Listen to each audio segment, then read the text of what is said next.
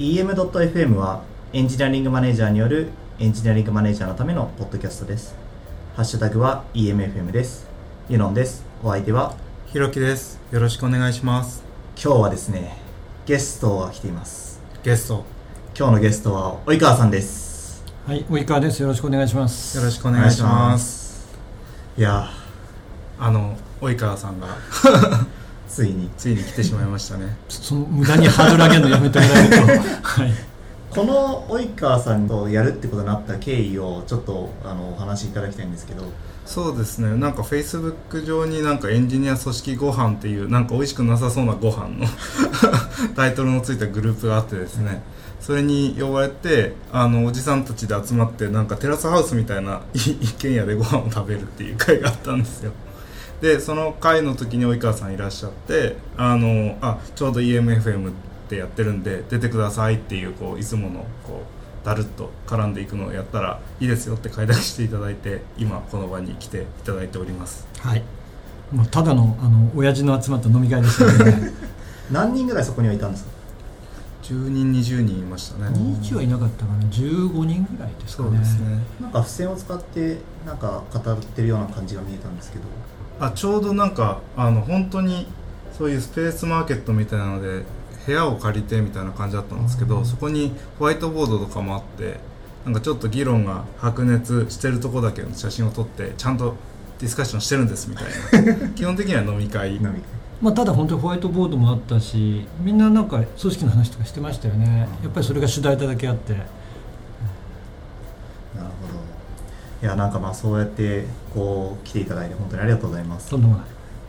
さてそうですねまあ今日、まあ、何の話をしようかみたいな話をちょっとこの,、まあ、この収録の前にも少しお話しさせていただいたんですけども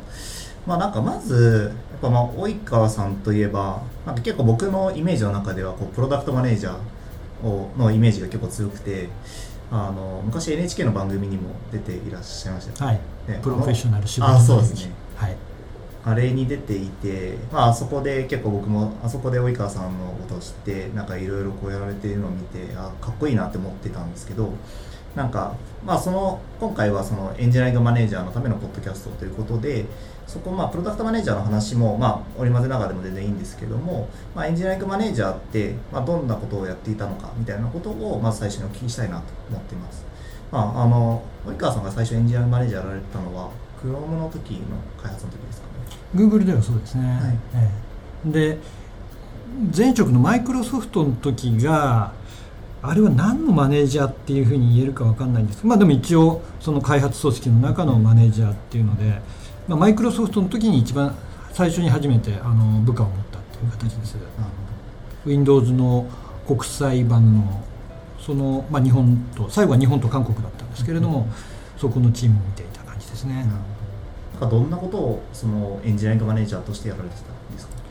多分それは Google の方がいいと思うんですけれども、はい。Google のエンジニアリングマネージャーっていうのは、まあ、そのエンジニアリングっていう組織の中にいくつかの職種があるんですね、まあ、ジョブラダーって言われるようなものがあっ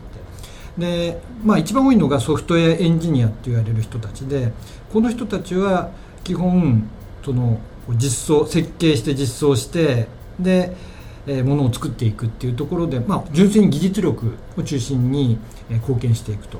でその横にいるこう要はあるこう職員になったならば自動的マネジメントになるっていうようなのが、まあ、日本ではもうまだありますけれどもそういったものではなくてマネジメントっていうのはこのソフトエンジニアとは別の職種として存在していてもちろんエンジニアとしてのスキルとか経験は持った上でただあの技術で貢献するというよりも技術で貢献しているエンジニアたちを組織化するっていう方のそういった責任を持っている人なんですね。なのでもうちょっと違う言い方をすると、まあ、エンジニアとエンジニアが集まった組織を、えーこう成長させていくそれをこう成長させていくことによって製品ですとか会社全体に対しての貢献をしていくという役割をするのがエンジニアリングマネージャーですと思います。どれぐらいのチーム規模だったんですか？あでもそれはピンキリで一番大きい時は私は50人ぐらい見ていてでもっと見てる人も当然あのこうエンジェルマネージャーも職位階層型の構造になってますから、うん。まあ、私の上司とかっていうのはこの50人とか、まあ、20人とかの規模のやつをこう数個見てる形になりますんで平気で100人とか200人とかっていうのを見てたりさらにその上っていうのもあったりするんでそこはその組織改造においてこう職位が上がっていくとそうするとその規模が大きくなってくると。小さいものですとでもそれでも10人ぐらいは大体見てることが多いと思います。なるほど。そこの中で50人50人を見ている中でなんかこう及川さんがあのエンジニアマネージャーとしてやられた時になんか一番こう楽しいって思った瞬間とかってどういう時でした？かやっぱりその自分たちが作ったものがユーザーの方にこう喜んでもらったりですとかあとは例えば、まあ、新しい製品を出してその評価が非常に高かった時とかですね。あの時私は、えっと、もしかしたらプロダクトマネージャーだったかもしれないんです。ちょっとエンジニアマネージャーだったかどっちか忘れたんですけれども。もともとグーグルで私は2つの職種を経験してるんですね。入社時にはプロダクトマネージャーで入ってで3年か4年ぐらい経った時にエンジニアマネージャーの方にこう移籍というか移動してるんですね。で Google 日本語入力っていう製品があって今 Android ですとか Chrome あのブックとかにも搭載されてるんですけれどももともとは Windows と Mac だけで出したんですね、まあ、Linux 版もオープンソースで出してはいたんですけれどもそれを出した時っていうのがやっぱりかなりインパクトを与えてでもうネット日本のネットコミュニティがこうザワザワザワザワっとしたんですよ。でやっぱり使っていただくともうそれなりにすごいってことが分かるようなものになってたんで、まあ、我々の想像通りの形でユーザーの方々がみんな喜んでもらってると。でこれを作ったっていうのはやっぱりエンジニアあの一人一人もすごいやはりあの喜んでましたけれども、まあ、その最後の方とか本当に出すの大変でしたからそれを成功させたっていうところの時はすごい嬉しいですね。なんかそのこう成功にさせるためになんか一番こう気をつけたこととかポイントとかっていうのはどういうことでした？そうですねえー、っとできるだけやっぱりこうエンジニアがやりたいことをやれるようにすると。ただやりたいことを勝手にみんなやっちゃったらバラバラになるじゃないですか。なのである程度の会社の方向性だとか組織の方向性だとかっていうものを踏まえた上ででもそれぞれのエンジニアが自分からアイデアを出したりもしくはこうある程度組織の方向に沿って落ちてきたって言い方もよくないんですけど落ちてきたものに対して自分としても積極的に取り組みたいっていうふうにそういったそのこうチームの何でしょうあのアサイメントもそうですしあとはカルチャーみたいなのもそうですしそういったものを作っていくっていうのが一番大事なのかなと思いますね。で要はあのこういろんな会社がそうだと思うんですけれどもある大きい会社の中において例えば僕がやっていたクロームにしても、まあ、どの会社でどんなプロジェクトのプロダクトでもいいと思うんですけれどもこれってこう業界の縮図なんですね。どういうことかっていうと例えば私のチームのやっているものっていうのがユーザーに評価されなかった。あとは仕事の内容も面白くないとなったらこの人辞めちゃうんですエンジニアは。なるほど。で他のチーム行くんですね。例えばだから Chrome やっていて面白くないとなったら Android 行きますっていうふうに自分で他のプロジェクトに移動するっていうことが認められてるんですよ。ある条件はあるんですけれども、で、えー、っとその、えー、なんかそういった社内にジョブボードみたいのがあるんで自分は今度こういう経験積みたいからっていうことでそこのもしこう移籍っていうか移動したならばっていうその移動先のマネージャーと話をしてでもう決まっちゃったならば上司は拒否権がないんですね。ということなのでいかに自分の組織を魅力的に保ち続けなければいけないかとでこれっていくつかのあの方方針というか方向性があるんですけども一つはまず作ってるもの自身が先ほどから話しているように面白いものじゃなきゃいけない。面白いっていうのはユーザーに対してちゃんと価値を与えるものじゃなきゃいけないと。もうユーザーがいなかったりユーザーから文句ばっかり言われてたりもうすぐシャットダウンするんじゃないかみたいな製品もどうしてもあると思うんですけれどもそういうものっていうのはなかなかエン、まあ、中で働いてエンジニアモチベーション湧かないしみんなこう抜けていくことになりがちじゃないですか。なのでやっぱり作ってるもの自身が面白い正しいものであるという必要があると。でもう一つはこれもちょっとなかなかその組織設計上難しいと思うんですけれども自分まあ、エンジニアってそのこう同じことを繰り返してるの嫌だったりするんですね。自分としても新しいことをチャレンにチャレンジしたいだとか新しいことを勉強したい新しいスキルを身につけたいっていうことがあると思うんですよ。もうずっと同じことをやっていたとしたらエンジニアとしての成長がないんでだとするとそういったエンジニアに成長の可能性をちゃんと持たせてあげなきゃいけないですね。なので新しい技術をここでは導入するというようなことを考えたりもしくは今まである人がやっていなかったようなことを次のプロジェクトではうまくアサインしてあげるようなことをしなきゃいけないと。ただここは非常に難しくてそのそれが本来は目的になっちゃいけないじゃないですか。例えばある事業がありそこである程度ユーザーにも評価されていてなのに例えば全く必要ないのに VR やりたいですって言われた時にそれを VR やる余地がなかったら難しいと。でもそこはやはり、まあ、プロダクトマネージャーですとか事業責任者と考えた上で組織の成長も踏まえた上でプロダクトだとか事業っていうのはどう伸ばしていくかも考えなきゃいけないんだと思うんですね。なのでそういったエンジニアが成長するっていうようなその余地を残すですとかそういった材料を作っておくっていうことも大事になるかなと。もう一つはもう一つあって例えば、まあ、今日も出てくるかもしれないですけどエンジニアもある程度言ったならばあのリテックリードみたいな形で自分であるコンポーネントを責任持たせてくださいとでも自分一人で実装はできないんでちょっと分担したいんで何人かつけたいですっていう形になって、まあ、これはある程度職位がやっぱり上がってきた時にそういった役割を任されることもあれば本人から希望することもあると思うんですね。でももしある組織にシニアのエンジニアばっかりいたとしたら自分がいくら成長したとしてもそういったリーダーの役割っていうのは任せてもらえないじゃないですか。そうするとこの人は他の組織に行くかもしれないんでそうすると例えば私の組織でもしそういうことが起きたとするならばあえてジュニアな人を少し採用することによってそのジュニアな人たちを束ねる役割っていうのをこう成長したリーダークラスの人にちゃんと委ねるっていうようなことをしなければいけないと。なので、まあ、これも成長の一つの話だと思うんですけど技術的な面だけではなくてそういったリーダーシップを発揮できる機会を用意するというようなこともあると。なんかそういった中でエンジニアの方、まあ、メンバー自身が気づいているやりたいと思う方向と気づいていないあのその人を成長させていく方向って、まあ、2つあると思っていて、まあ、気づいている方向って半分ぐらい正しくて半分ぐらい間違ってる状況もあって逆に気づいていないところって半分ぐらい正しくて半分ぐらい間違ってる。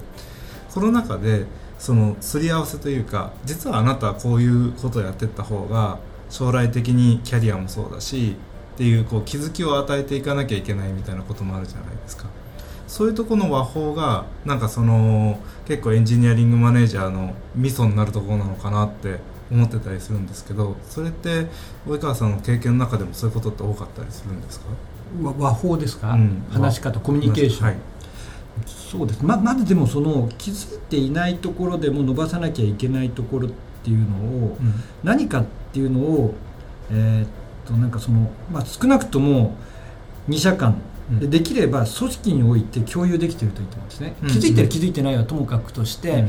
この組織とかこのプロダクトの開発においてどういうようなエンジニアが理想であるかっていうようなその理想像みたいなもの、それには当然技術軸でこういった技術は皆さん持っていてほしいっていうものがあったり、まあ、ソフトスキル的な面もあったりすると思うんですね、その協調のやり方もそうですし。でそれを一旦全員で、まあ、文字化できなくてもいいんですけれどもできれば文字化してた方がいいと思うんですけれども、それをこうまあ、コアバリューみたいなもんかもしれないですね、うんうん、それを定義した上であなたはここがとても強いですと、うん、でもこの面をあまりこう、えーと、見せてくれることないと思うのでここ自分ではどう考えてるかっていうところを2社の会話の中で話していくのがいいのかなと思うんですね、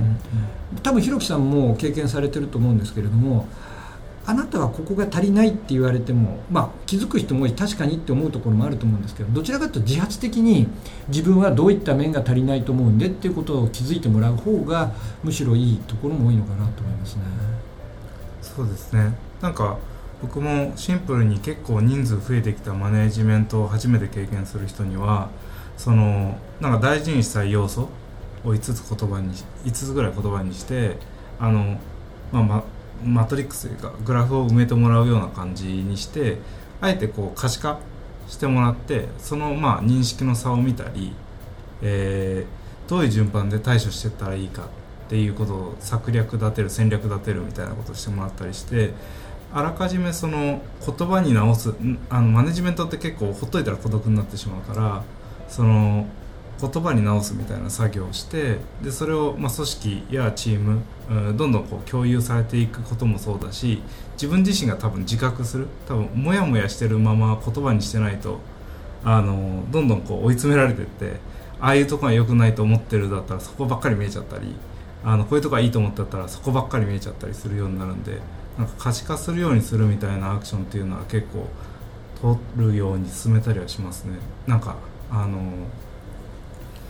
こうポジティブなゲームにならないというかなんかこう、こ人間対人間なんで人間対人間の感情にこう左右されちゃうんだけどやらなきゃいけないことの方向性っていうのは結構戦略立てなきゃいけないことがあってそのバランスの取り方みたいなのはあった方がいいのかなと思ってますね。私そのブーグル辞めた時にあの自分のこうスキルみたいなものをレーダーチャートにしてみたんですよで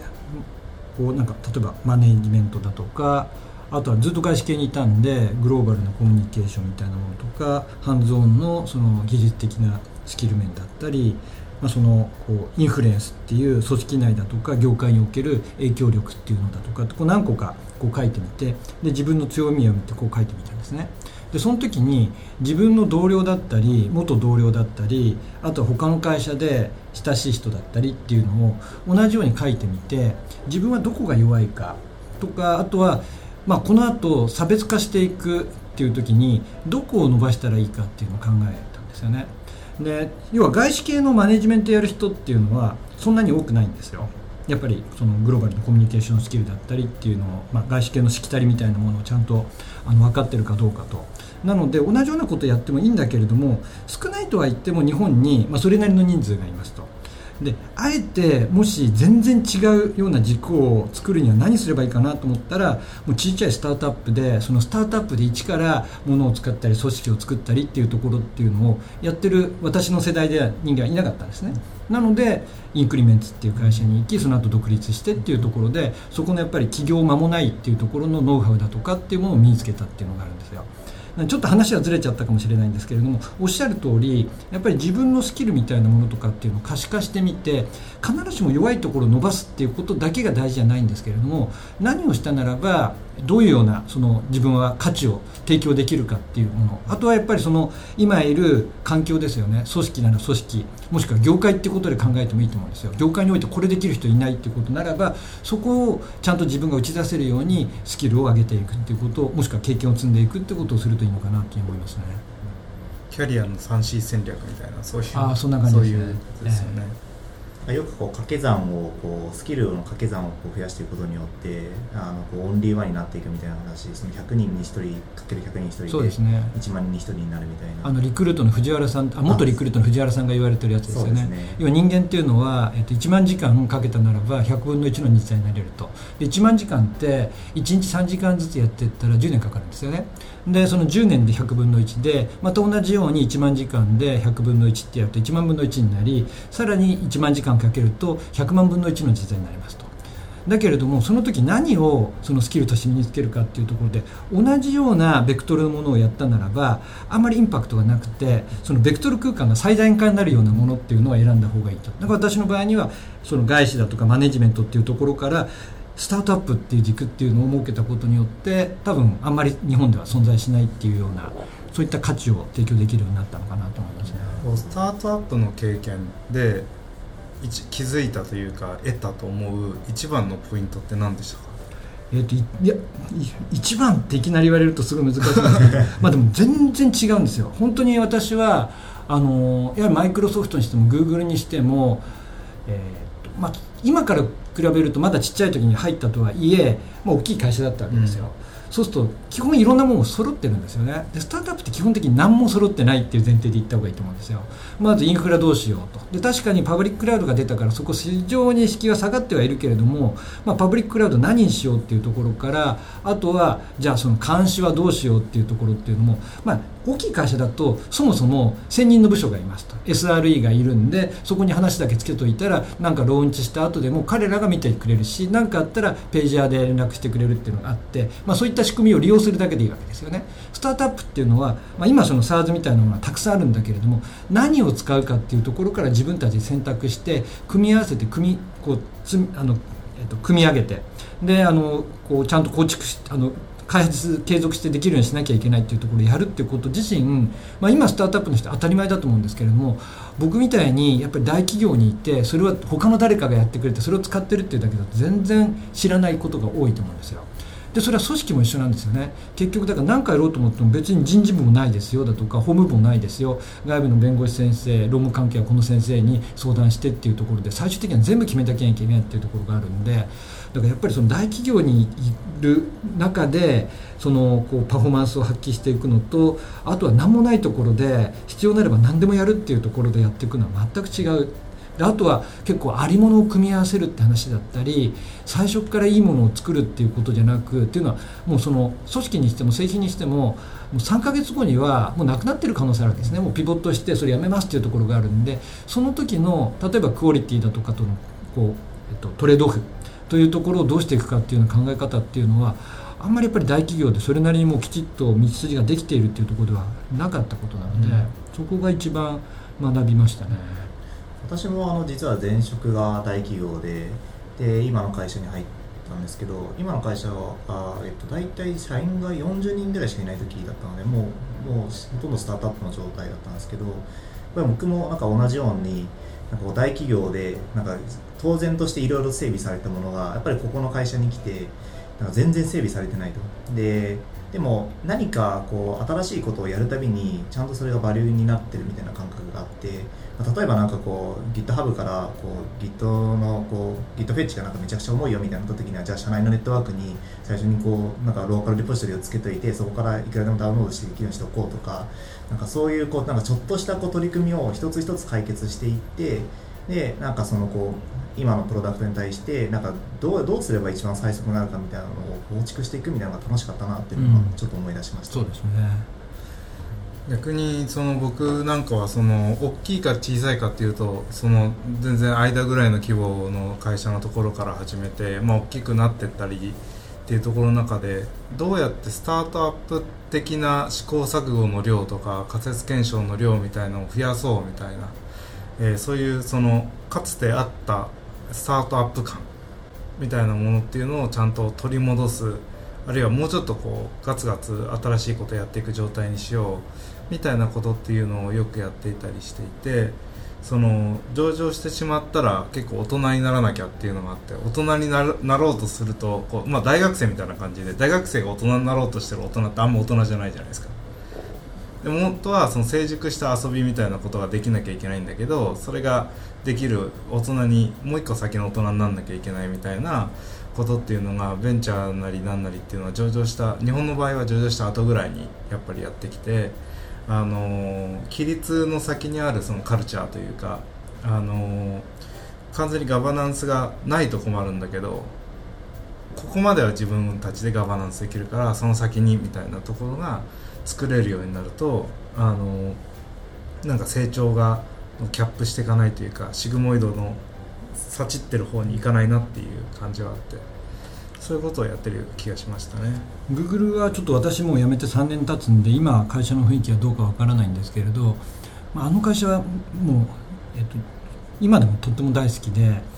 でなんでかなと思うとあのもうあれだけの大企業になってもスタートアップのこう文化っていうのを残そうとしているんですね。さすがに大きくなっちゃって僕が辞める直前とかでもあの組織をちゃんと作んなきゃいけない。当たり前のことは当たり前にやるようにはなってるんですけれどもそれでもできるだけっていうのはあったんですね。で Google がのこう幹部が出してる本って何個かあってそのえーと、How Google Works っていうやつと Work Rules っていうのがあの2つがあってどっちかに書いてあったと思うんですけれどあの官僚的な動きがあったならばそれを潰そうっていうようなことを年に1回とかってやってたんですよ。で Bureaucratic Busters って言って要は bureaucracy って官僚制じゃないですか、 Busters って何かあったらここに、えーと、投稿してくれっていうのがあってでそこに上がったものっていうものをちゃんとマネジメントが本当に Larry Page とかがこれはこういうことを変えましたってどんどん出てくるんですね。でそういうことをやってたりとかあと面白かったのがなんかエンジニアリングマネージャーとかプロダクトマネージャーがこう集まるサミットみたいなものがあるんですけれどもちょっとえっ、と今のマイクロソフトはとてもいい会社ですと。で一時やっぱりあのいろんな意味であのこう会社としてもあの他から、えー、あまり正しあの必ずしも好まれなかったり、まあ、非常にトップダウンで有名な会社だと思うんですねなので Google の中でいかにして我々はマイクロソフトにならないようにすべきかみたいなパネルディスカッションを社内でやりで僕アジアでやられた時に拓哉お前マイクロソフトでちょっとこいつって意見あげろって言われて で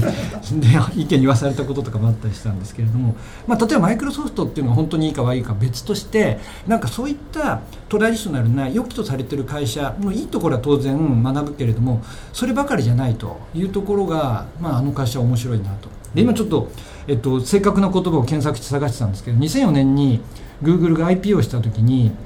創業者がレターを出してるんですよ、うん、その出だしが僕は、ね、大好きで Google is not a conventional company with not intent to become one って言ってですね。つまり Google っていうのは一だとして通常の会社であったことはなく今後もそんなことは目指さないって言ってですね。我々は変な会社だと。で違うやり方をすることを好むっていうふうにわざわざ創業時のレターで書いてるんですよねなのでこの精神が僕はすごい好きでなのでなんでいや先ほど言われたみたいに大企業であったとしても、うん何かの形でそういったスタートアップのスピード感だったりカルチャーだったりっていうものを取り入れていくっていうのは多くの会社でやってほしいなと思いますね。なんかさっきの、まあ、ちょっともうちょちょっと前の話に戻っちゃいますけどだから最初にこう井川さんがなんかこういかにチームを魅力づけするためするかってことを、まあ、気をつけてなんかいろんなこう、まあ、チームがいかにその新しい技術になってるかとかあとはなんかあえて新しい人を取り入れてあのこうテックリードをこう育てるとかっていうことをやってると思うんですけど、まあ、それって多分なんかの失敗をこうさせるっていうことをすごくなんかこうやるんじゃないかなと思っていて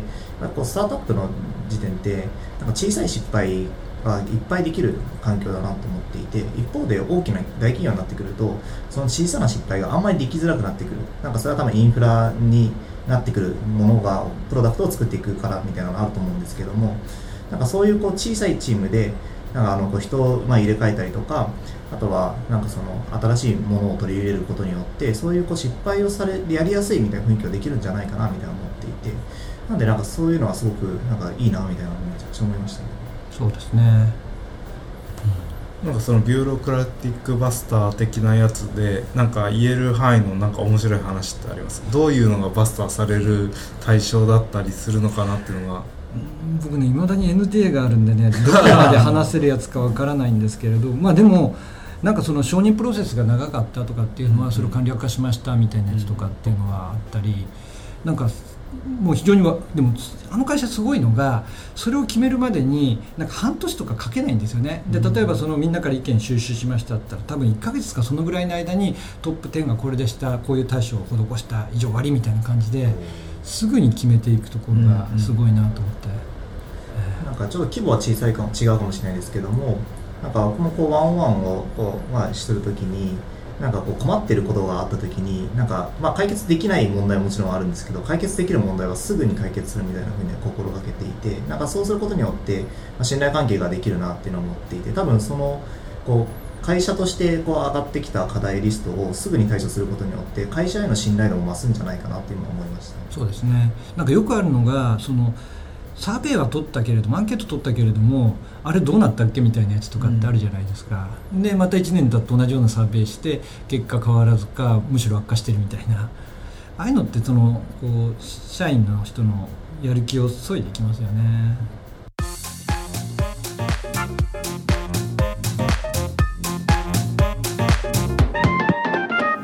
EM と FM なんかこれプロダクトマネジメントあるいはプロジェクトのマネジメントでもそうかもしれないんですけどその定例とかそういうサイクルがあるばっかりにそのサイクルまで遅延しちゃう現象っていうのがあると思っててある毎週この時間にこういう意思決定をしてるみたいなのあったらその時間次の週のこの時間でいいやみたいになっちゃって遅れてっちゃうみたいに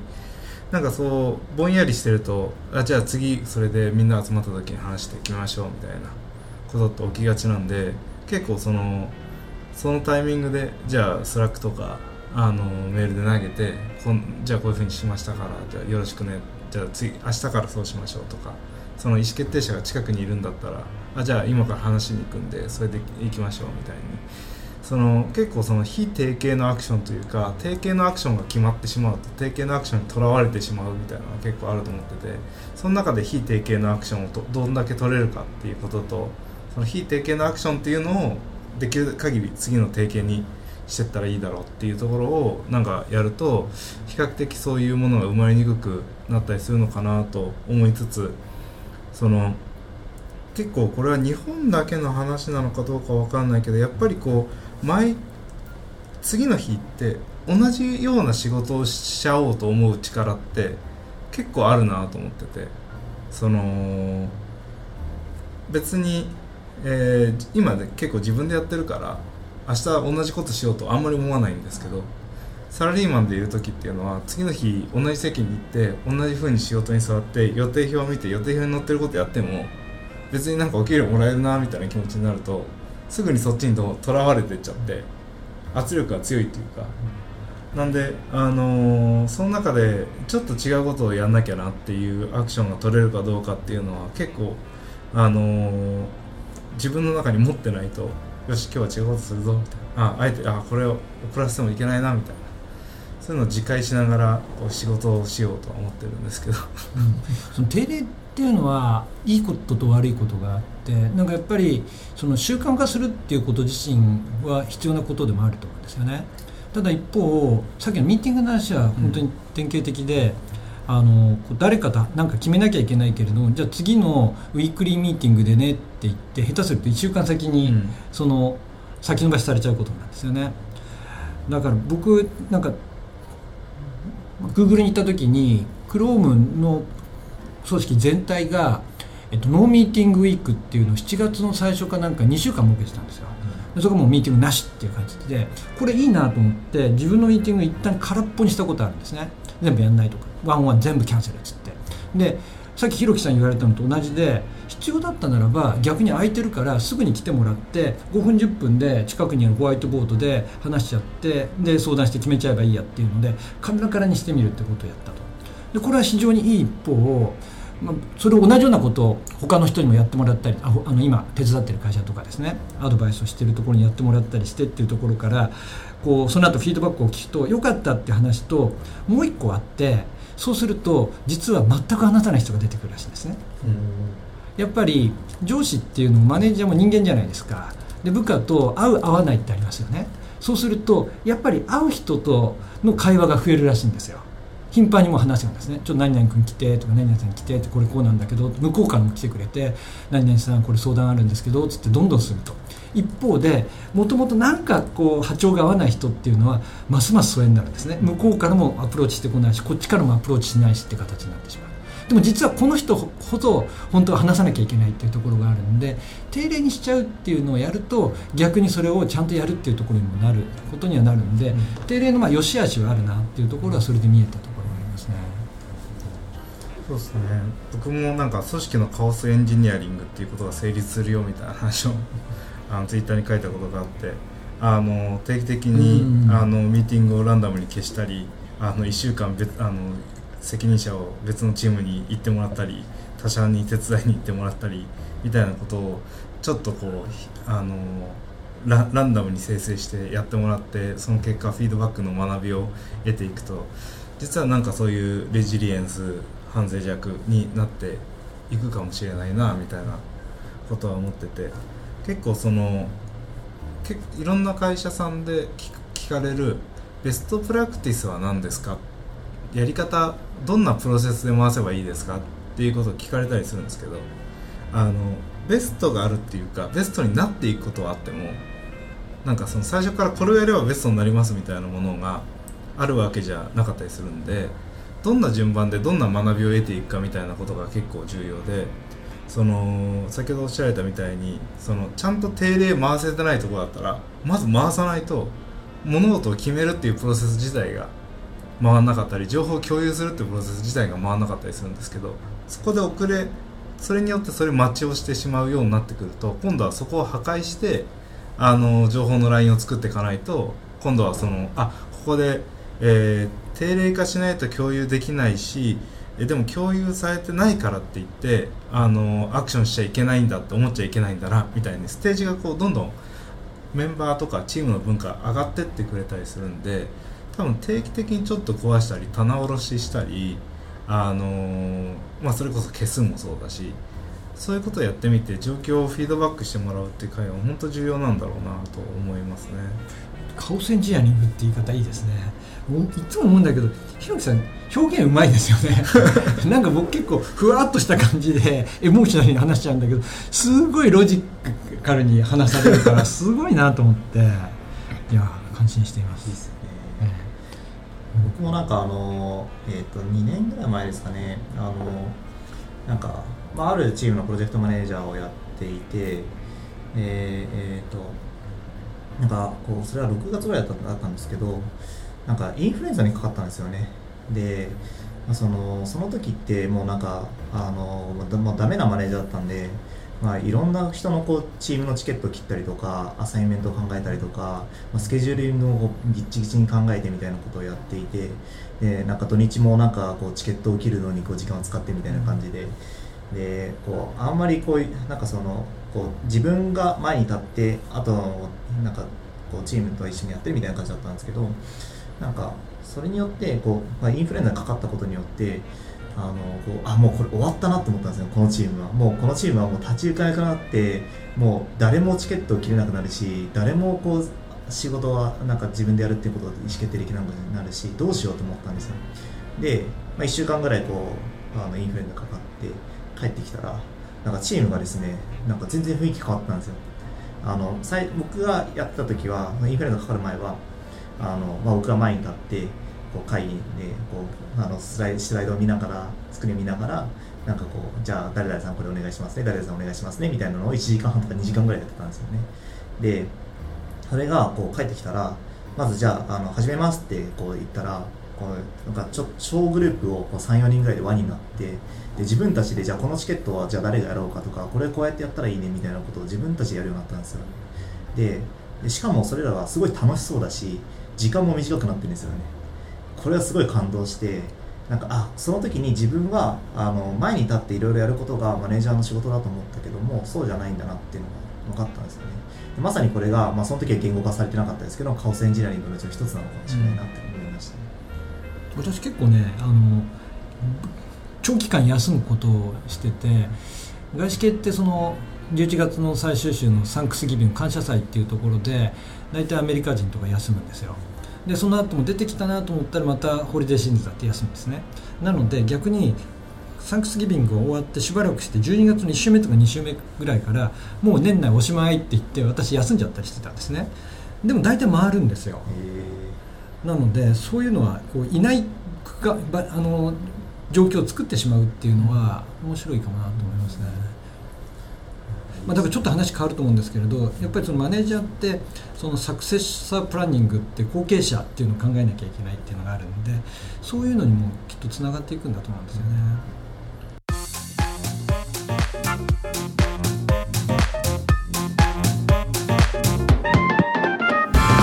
EM ド FM なんかそういうその僕うーんいろんな会社さんとかこういういいカルチャーができてるところの話すると大体似通った要素とかあこういう方向にすればいいよねこういうふうにすればいいよねっていい兆候とかいい習慣とかいい考え方って結構共通して出てくることあるなと思っていてでこの共通した考え方っていうのを体験した人はあこれっていい体験だったから他のところにもやろうとか他のところでも当たり前だよねって伝播していけたりするんですけど全くないところにそれをインストールしようとした時にそれがなぜ良いかって結構ギャップがあって当たり前の上に積み重なっているからその距離が遠いっていうかあのこの間もこの EMFM で話した内容で家で新聞読むのが当たり前の家と新聞読むことは全然当たり前じゃない家があってでもその時に大人になって新聞取るかって言ったら家で読んでた方はまあ新聞読むしそれは当たり前だよねって言って読む。いくらメリットがありますよ最新のニュースが手に入るんですよって言ったところで買わない。みたいにその当たり前が結構ずれてきちゃうっていうのがあると思っていて僕らがあのいろんな会社さんとかあのあるいは日本全体になんとかこうインストールしていきたいなと思っているのはこのいい会社の当たり前のカルチャーっていうものをどうやったら伝播できるんだろうな。当たり前を移転するって結構難しくて当たり前がずれてると。なんでこうやって組織の話とかあその、うん、こういった、えーカルチャーの話エンジニアリングの話だけじゃなくてエンジニアリングを使う会社のカルチャーみたいなものを、えーどうやって広げていこうかなっていうことを僕は最近ずっと考えていてだからできる限りロジカルに説明しようとしてるのもロジカルに説明するっていう理屈があった方がまだ収まりがいいかなって思ってる一個で逆にその及川さんにとってどういうふうにその伝えていこうとか何をこう最初にインストールしていこうみたいなことを考えられているのかなっていうのは。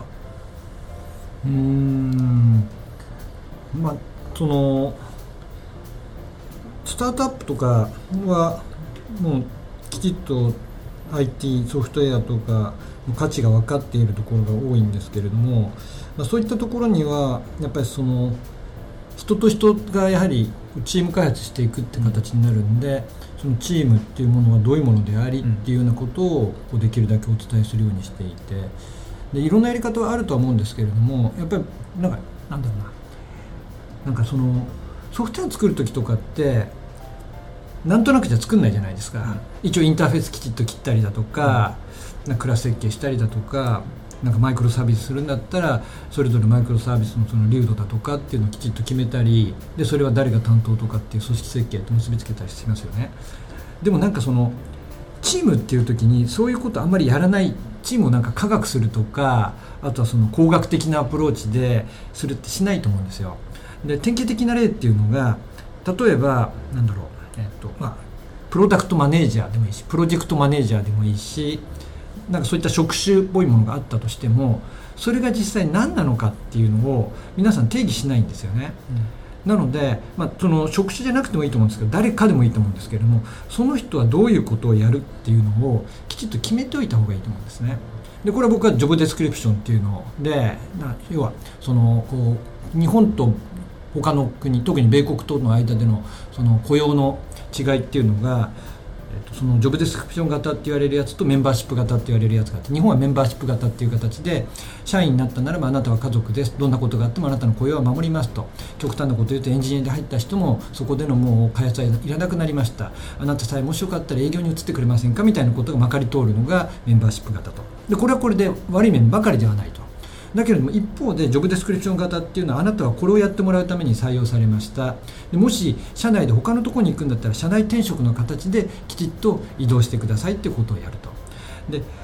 まあ両方あのいいとこ悪いところあるんですけれどもジョブデスクリプション型になった時っていうのはなんとなくこの人はこれをやるだろうとかこの職種の人にはこれを期待するだろうっていうところがなくちゃんと明確になっていき、まあ、さっき言ったそのこうインターフェースみたいなものも取りやすくなっていくんですよねですから実はなんか物を作ったりする時は皆さん考えてるんだけどもいざ組織ってなった時には誰かがやるだろうだとかこんな感じで回るだろうっていうふうに考えてるのが一人一人の頭の中にあるのが実は違ってそれが機能しないことが多いと思うのでそこを、まあ、ジョブデスクリプションっていうのにやるかどうかは別にしてもきちっと中を考えましょうと。人さえ集まれば何か生まれるんじゃないみたいなことってのはそんなことはないんでそこにはサイエンスなり工学的なアプローチなりっていうものが必要であるっていうところはあの訴えてますし一緒に考えていってるところですね。まあ、よくなんかチームでもこうなんかなんとなくこの人にふわっとこう期待してたことがなんか実はその人自身もこうそこまで捉えてなかったとかあとはなんかまあそこまでの期待にを背負えるほど、まあ、まだそういうスキルがなかったみたいなことはまあまあありがちだなと思っていてそういうこうジョブディスクリプションなり、まあ、そういう言語化をしてあの何がこのチームに足りていないのか何があのここから必要になるのかみたいなのをこうちゃんとこう話しておくっていうのはすごいいいことだなっていうのを感じますね。あのなんかやっぱりハイコンテキストだってよく言われるじゃないですかでもそれって幻想だと思うんですよねだから日本人同士日本語っていうところで、まあ、ある程度行間を読んで空気を読んでっていうところで意思疎通ができてるって思うのは実際できてることも多いんだけれどもできていないんじゃないかっていうふうに疑うぐらいの方がいいと思うんですよ。であるなんかこの間もちょっと話していた時に組織って最初は非常にそのこう、同質性が高い形で作った方がいいんですね。で今言ったまさに意思疎通がもうできるところであのコミュニケーションコストをかけないでいける方がいいと思います。だからある事業を成し遂げたい我々のビジョンミッションはこれです。こういうような人たちをはた仲間に集めたいって言った時っていうのは多くの場合大体知り合いを集めてきたりダイレクトリクルーティングの形で初期のメンバーっていうのは集まりそこはそのコンテキストが非常に高い状態で済むわけですよね。でもポツポツいろんな人が入ってきてっていう時になると今度はコンテキストが高いことを前提にできないんで言語での説明が必要になります。分かりやすいところで言うと日本人以外の人が入ってくるんでそうすると英語と言われてる言語でその人とコミュニケーションしなければいけませんってことになった時に実は初期からのメンバーっていうところでも意思疎通ができていなかったっていうところがそのダイバーシティな形になり多様化が生まれた時に必要に応じてコミュニケーションをきちっとかけたことにより初期のメンバーとのコミュニケーションもきちっと取れるようになるってことがあると思うんですよ。なのでやっぱりその言語化っていうところを中心としてコンテキストが高いっていうことを前提としないとでそれは疑ってかかりきちっとしたあの会話をしていくっていうことだから結構そのエンジニアマネージャーにとって先ほどの和法っていう言葉が話す話し方っていうところひろきさんから出ましたけれどもやっぱりその別にあの話すのがうまいとかじゃなくてもいいんだけれども基本やっぱり話すっていうことがマネージャーにとっての一番の手段なんだなというふうに思うんですよね。だから人間なんでマネージャーにしてもあとはそのチームのメンバーの人にしても感情があるじゃないですか。だけれども例えばある人とうまくいかなかった時に僕も正直にやるようにしていてちょっと先ほどのやり取りの時非常に不快だったと思うし僕も不快だったと。でもここは上司部下で同じあのチームなので環境をちゃんと改善したいと思うんだけどさっきのやつ振り返ってどう思いますか？僕はこういうの良くなかったと思うとかって話をしてっていうのでそこで関係構築していったりだとかあとはなんかそのこうこの人とは気が合わないなっていうところもそういう話をしちゃった方がいいんじゃないかなと思ってて別にこれなんか綺麗なやり方ないんですよ。本当に正直困ってんだけどさ、っていうふうに言ってで君も困ってると思うんだけどどうすればいいかなとかっていうふうに話すのも全然いいと思うんですよね。そういうことからあのやっていくのがいいのかなっていうふうに思いますね。なんか組織設計をジョブディスクリプションを中心にみたいな話で言うと僕似たようなことで別のワークをやったことあってあの CRC カードってあのクラス設計の Class Responsibility Collaboration のあの CRC カードってあると思うんですけどあれを組織に当てはめてこの組織はどことどんな責務を持っていて何とコラボレーションしてそれを実現するのかっていうところを書き起こしてもらってそれで組織設計するっていうワークをやったりしたことがあるんですね。でそれってあの何かの責務を果たす時にいろんなものとコラボレーションしてそれがないとそもそもできないってなっちゃうと、まあ、1個の目標を持ちづらいよねとかあの逆にそのそのネットワーク責任 responsibility のネットワークがあったらそれをパッケージにした方がいいよねパッケージっていうのは上位の意思決定者がいた方がよくてこのコンフリクトはここで吸収するんだよねって決めた方がいいよねみたいに実はほとんどそのオブジェクトモデリングとかと同じような手法で組織設計をすると、えー、うまくいくよなっていうのはなんとなくこうやったことがあって。でこれはあの、まあ、エンジニアの人であれ非エンジニアの人であれなんかこういったその書き出してみて認識を揃えていくっていう作業っていうのはものすごく重要だったりするんでなんかやるとなんかこうあの人がいるからこの部署だったと思ってたけど別にそれなんか名前かっこつけてただけで実は何の責務あるか分かんなかったみたいな。マネージャーもよくあるじゃないですか。あのクラス名になんちゃらかんちゃらマネージャーってあったらちょっと怪しいなと思うんですよ。コントローラーとかね。なんちゃらかんちゃらコントローラーなんちゃらかんちゃらマネージャーはもしかしたらなんちゃらかんちゃらなんじゃないみたいな風に結構そのクラスクラスインスタンスが結構王様になっちゃってて、えー、トランザクションスクリプトとか集約しそうな場所に結構そのそういう名前のものがあったりするから実はその曖昧語を減らしていくっていう過程っていうのは非常に重要だなっていうのとその途中でおっしゃられたダイバーシティとインクルージョンの話だと思っててソフトウェアって結局いろんな知見があるところからこう急速に認識を統一させていく作業だと思っていて、えっと、動くってことは多分認識が統一されてるから機械の解釈がぶれないっていう話なんだと思っててであればあのこの認識を揃えないとソフトウェアって完成しない。でそこに、えー、たくさんの人がから絡んでいく中でコミュニケーションというものが絶対に必須になってくるからそれをどんな手段でやりますか？それがたまたま、あの言語で書かあのプログラミング言語で書かれるかもしれないし自然言語でも書かれるかもしれないしっていうことなんじゃないかなと思いながら僕はそのエンジニアリングされていく組織とかエンジニアにしていく組織って全般を見ていてなんかあのどちらかというとそのこういう設計みたいなこと好きなんですよ。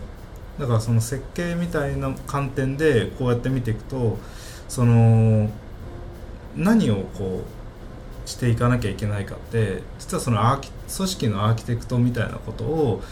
やっていける人材とか観点を持った人がどんどん増えていくといいなっていうふうには僕は思っています。なんか本当にひろきさんはあのマネージメントをエンジニアリングしてるなっていうのもなんかすごいわかりますね。エンジニアリングが好きですからね。あの人ももこんなんか前どっかでツイッターかなんかで見たんですけど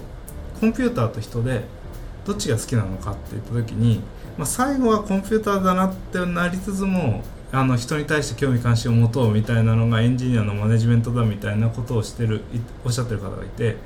僕はもうちょっと観点が違って、まあ、そういう観点もあるんでしょうけどあのコンピューターの方が好きな方が、ね、エンジニアっぽい意思決定できそうだからあれなんですが僕はなんかどっちもあの、えー分類器に見えるんですよね。そのなんかそのマイクロマネジメントを超しなきゃいけないのが EC2 インスタンスで 結構緩いオーダーでも何かしてくれるかもしれないのが人間ででそこでなんかアーキテクチャを設計しましょうっていう関係ですよねっていうふうにしてった方がなんかその、えーもうちょっと例えば AI とかがあのの分類器がどんどんレベルアップしてった時にとかその問題解決エンジンがちょっと大きくなってきましたと。言った時に人間よりは曖昧さを受け付けないけどある程度の具体さになったら具体性になったら問題解決してくれるやつが機械に変わるじゃないですか。多分ここのその目的の手段の手段側がどんどん埋まって AI 側で埋まっていってで人間はより上位の目的側の方のあのコンプレックスな問題解決に、えー突入していくんだろうなみたいな感覚があってそれをする時に何を設計するんだろうって言ったらシステムを設計してるのか組織を設計してるのか分かんなくなるんじゃないかなっていう感覚があるんですよね。なんであのソフトウェア設計をするとかシステム設計をするっていうよりもなんかその人もシステムって言葉の中に別に情報処理っていう概念の中にコンピューターを含めなくても人コンピューターだけを含めなくてもいいんじゃないかなっていうふうには思っているっていう感じですね。